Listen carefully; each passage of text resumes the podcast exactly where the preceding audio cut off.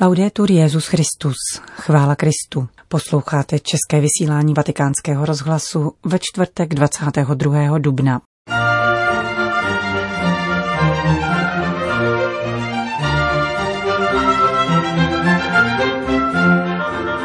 Papež František přijal na soukromé audienci designovaného libanonského premiéra Sáda Haririho. Situaci vyvolané pandemií věnoval papež poselství pro účastníky 27. Iberoamerického samitu a ve zvláštním videoposelství připomněl dnešní den země. Nerušený poslech přeje Johana Bronková. Zprávy vatikánského rozhlasu. Vatikán. Papež František dnes přijal designovaného libanonského premiéra Sáda Haririho. Jak potvrdil mluvčí svatého stolce Mateo Bruni, soukromé rozhovory trvaly zhruba 30 minut. Papež vyjádřil svoji blízkost libanonskému národu, který prochází obdobím velkých nesnází a nejistot. Čteme v tiskovém sdělení a připomněl naléhavou odpovědnost všech politických sil neprodleně se angažovat pro dobro země. Papež znovu ujistil o svém přání navštívit Libanon, jakmile to bude možné, a vyjádřil přání, aby tato země za pomoci mezinárodní komunity mohla znovu zosobňovat, cituji, sílu cedrů, různorodost, která slabost mění v sílu ve velkém a smířeném národě a nadále naplňovala své povolání být zemí setkání, soužití a plurality. Čteme ve vatikánském tiskovém sdělení. Designovaný libanonský premiér Saad Hariri přijel do Říma včera večer, aby se setkal s papežem Františkem a italským premiérem Máriem Dragim. Prezident Michel Aoun pověřil v říjnu loňského roku Haririho úkolem sestavit novou vládu. Kvůli vnitřním napětím však kabinet ministrů nebyl doposud vytvořen. Mezi osobnostmi usilujícími o překonání institucionální krize figuruje také maronický patriarcha kardinál Bešara Rai, který volá po mezinárodní konferenci, jež by zabránila kolapsu Libanonu. Vatikán. Situaci vyvolané pandemí se věnoval papež František v poselství pro účastníky 27. Iberoamerického samitu. V textu zaslaném k rukám generální ředitelky Rebeky Grinspan Majufisové papež František vypočítává krizové situace způsobené pandemií, zejména v latinskoamerickém prostoru. Vrcholné schůzky se účastní 22 států a 8 pozorovatelů. Papež František připomíná oběti a nemocné. Pandemie nečiní rozdíly, zasáhla lidi všech kultur, vyznání, sociálního a ekonomického stavu, píše papež. Zmiňuje zármutek rodin nad ztrátou svých drahých, těžkou zkoušku, jakou představuje oddělení nemocných od přátel a příbuzných, ale také dopady pandemie na děti a mladé lidi, které se mohou projevit teprve v budoucnosti. Slova uznání adresuje papež lékařům, zdravotníkům, kaplanům a dobrovolníkům, kteří se zhostili náročné péče o nemocné a neváhali riskovat životy.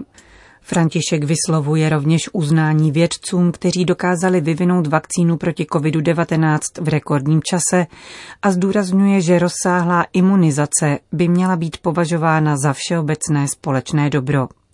V tomto kontextu apeluje na vytváření nových forem solidarity, směřujících zejména k zajištění rovného rozdělování vakcín, které by se nezakládalo pouze na hospodářských kritériích, nýbrž bralo v potaz potřeby všech, zejména těch nejzranitelnějších a nejpotřebnějších.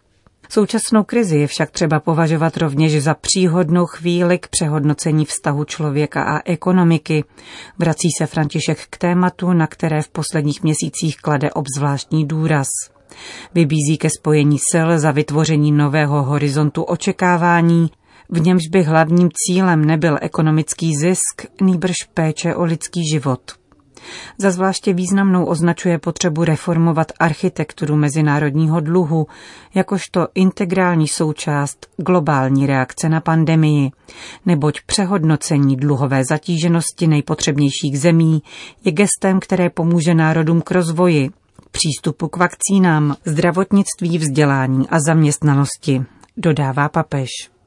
Nic z toho nebude možné uskutečnit bez pevné politické vůle, která bude mít odvahu rozhodovat o změně věcí a zejména priorit, aby chudí nezaplatili nejvyšší cenu za dramata, která postihla naši lidskou rodinu. Končí papež František své poselství pro účastníky 27. vrcholné iberoamerické schůzky. Vatikán. Modlitební růžencový maraton propojí v měsíci květnu 30 světových poutních míst. Každý den v 18 hodin bude možné připojit se k mariánské modlitbě za konec pandemie. Iniciativu zahájí 1. května papež František osobně a poslední májový den ji také uzavře. Nadepsána byla motem z celé církve ustavičně stoupala modlitba k Bohu. Na žádost svatého otce uspořádala mezinárodní modlitební maraton Kongregace pro novou evangelizaci. Růženec bude možné sledovat v přímém přenosu prostřednictvím oficiálních kanálů vatikánských médií. Vatikán. Pandemie a klimatické problémy ukazují, že nemáme času na zbyt. Přišel čas jednat, říká papež František ve videoposelství u příležitosti Dne země, který se tradičně slaví měsíc a dva dny po jarní rovnodennosti. Již dlouho si s větší naléhavostí uvědomujeme, že příroda si zaslouží ochranu.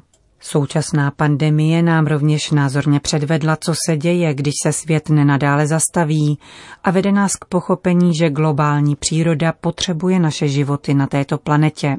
Zdůrazňuje papež František a podotýká, že každý člověk má na ochraně naší planety svůj podíl.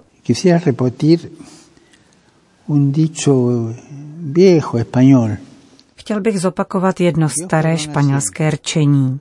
Bůh odpouští vždycky, my lidé odpouštíme občas, příroda neodpouští nikdy. Pokud se spustí mechanismy ničení přírody, je velmi obtížné je zastavit. Máme však ještě čas a budeme odolnější, pokud budeme pracovat společně, než kdybychom jednali sami. Nesnáze, které prožíváme kvůli pandemii a které zaznamenáváme v klimatických změnách, nás musí pobízet, ponoukat k inovacím, invencím a hledání nových cest. Z krize nevyjdeme stejní, vyjdeme buď lepší nebo horší. V tom spočívá dnešní výzva. A pokud nevyjdeme lepší, jsme na cestě sebezničení. Vamos por un camino de autodestrucción říká papež František a připojuje se k výzvě adresované všem světovým lídrům, aby jednali odvážně a spravedlivě, nezatajovali před lidmi pravdu a dali tak šanci chránit planetu před ničením, kterému často dáváme průchod.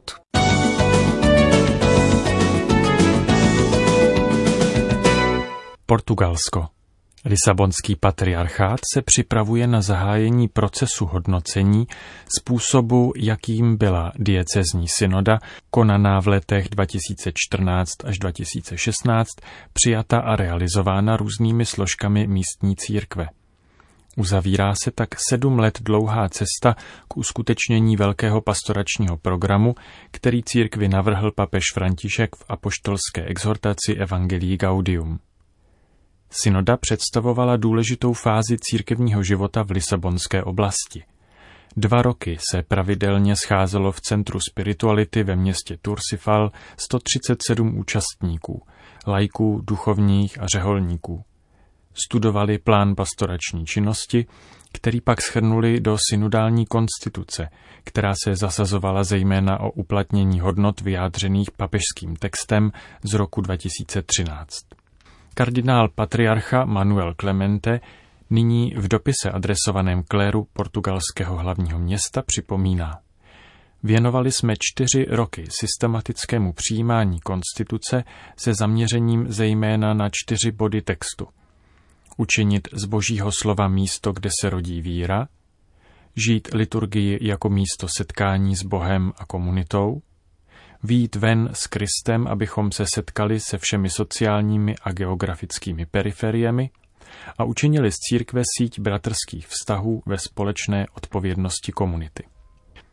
Proces vyhodnocení, který má nyní diecéze začít a jehož ukončení je naplánováno na 19.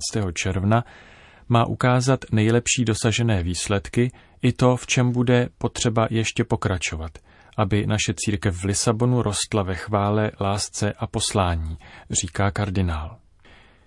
Budou následovat čtyři fáze vyhodnocení synodální cesty. Nejprve v průběhu měsíce dubna bude ve skupinách na úrovni diecéze nebo farnosti čas pro modlitbu a reflexy, a to podle oblasti pastorační činnosti.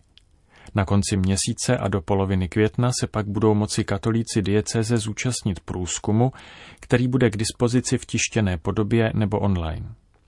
Na základě odpovědí bude zpracováno shrnutí, které bude společně se shrnutím práce provedené v posledních čtyřech letech sloužit jako pracovní dokument pro účastníky shromáždění ve dnech 18. až 19. června, což bude třetí fáze která se bude konat opět v Centru spirituality Tursifal za přítomnosti biskupů, biskupských vikářů a kněží Lisabonského patriarchátu. Čtvrtý a poslední krok bude zveřejnění dokumentu závěrečného hodnocení. Synodální konstituce s názvem Misionářský sen oslovit každého, která je zhruba 40 stran dlouhá, byla podepsána v Lisabonu 8. prosince 2016. Německo. Kardinál Reinhard Marx vyzval k trpělivosti s ohledem na synodální cestu v Německu. Na jarním plenárním zasedání Zemské komise katolíků v Bavorsku vyzval arcibiskup Mnichova a Freisingu k duchovní a konstruktivní spolupráci. Musíme být bdělí, pozorní a trpěliví a navíc klidně poslouchat ty, kteří mají různé názory, říká Marx. Pokud jsme opravdu spolu v duchu a budeme si navzájem naslouchat, pak nakonec nic extremistického z jedné či druhé strany nenajde většinu, zdůraznil kardinál na sobotní videokonferenci katolických lajků. Nerozumím některým obavám ze synodální cesty, dodal Marx, který je také poradcem papeže Františka. V Římě se občas setkal s podivnými fantaziemi, jako byla ta, která tvrdila, že lajci v Německu chtějí zrušit biskupy. Podle Marxe lze budoucnost církve na synodální cestě konstruktivně utvářet společným úsilím v modlitbě o to, jak dnes můžeme kázat evangelium, ale způsobem, který lze pak také uskutečnit. Synodální cesta nebude zcela znovu vynalézat církev, řekl Marx. Církev by neměla jednoduše kopírovat to, co je většinový názor na společnost, ale musí brát v úvahu to, co ve společnosti vyrostlo dobrého. Jezuita Bernd Hagenkort, jeden z duchovních doprovázejících synodální cesty, řekl, že duchovní může být nejen modlitba, ale také demokraticky vedená debata. Páter Hagenkort namítal proti výhradám k demokratickému uskutečňování rozhodnutí v církvi, že i kdyby biskup rozhodl tajně, mohlo by to být neduchovní. Neexistuje žádný teologický argument, který by vyhrazoval Ducha Svatého jen pro určitou formu rozhodnutí, řekl Hagenkort. Synodální cesta nabízí příležitost přivést v církvi dlouho skryté konflikty k debatě v jedné místnosti. Freiburská teoložka Ursula Notele Wildfeuerová uvedla, že současná podoba katolické církve je do značné míry pozůstatkem 19. století, kterému mnozí v Německu již nerozumí. Propast mezi tím, co zažívají věřící ve společnosti a v církvi, je pro mnohé stěží snesitelná. Církev musí umožnit větší účast na všech úrovních. Magdeburský biskup Gerhard Feige vidí synodální cestu navzdory velkým rozdílům jako dobrou věc.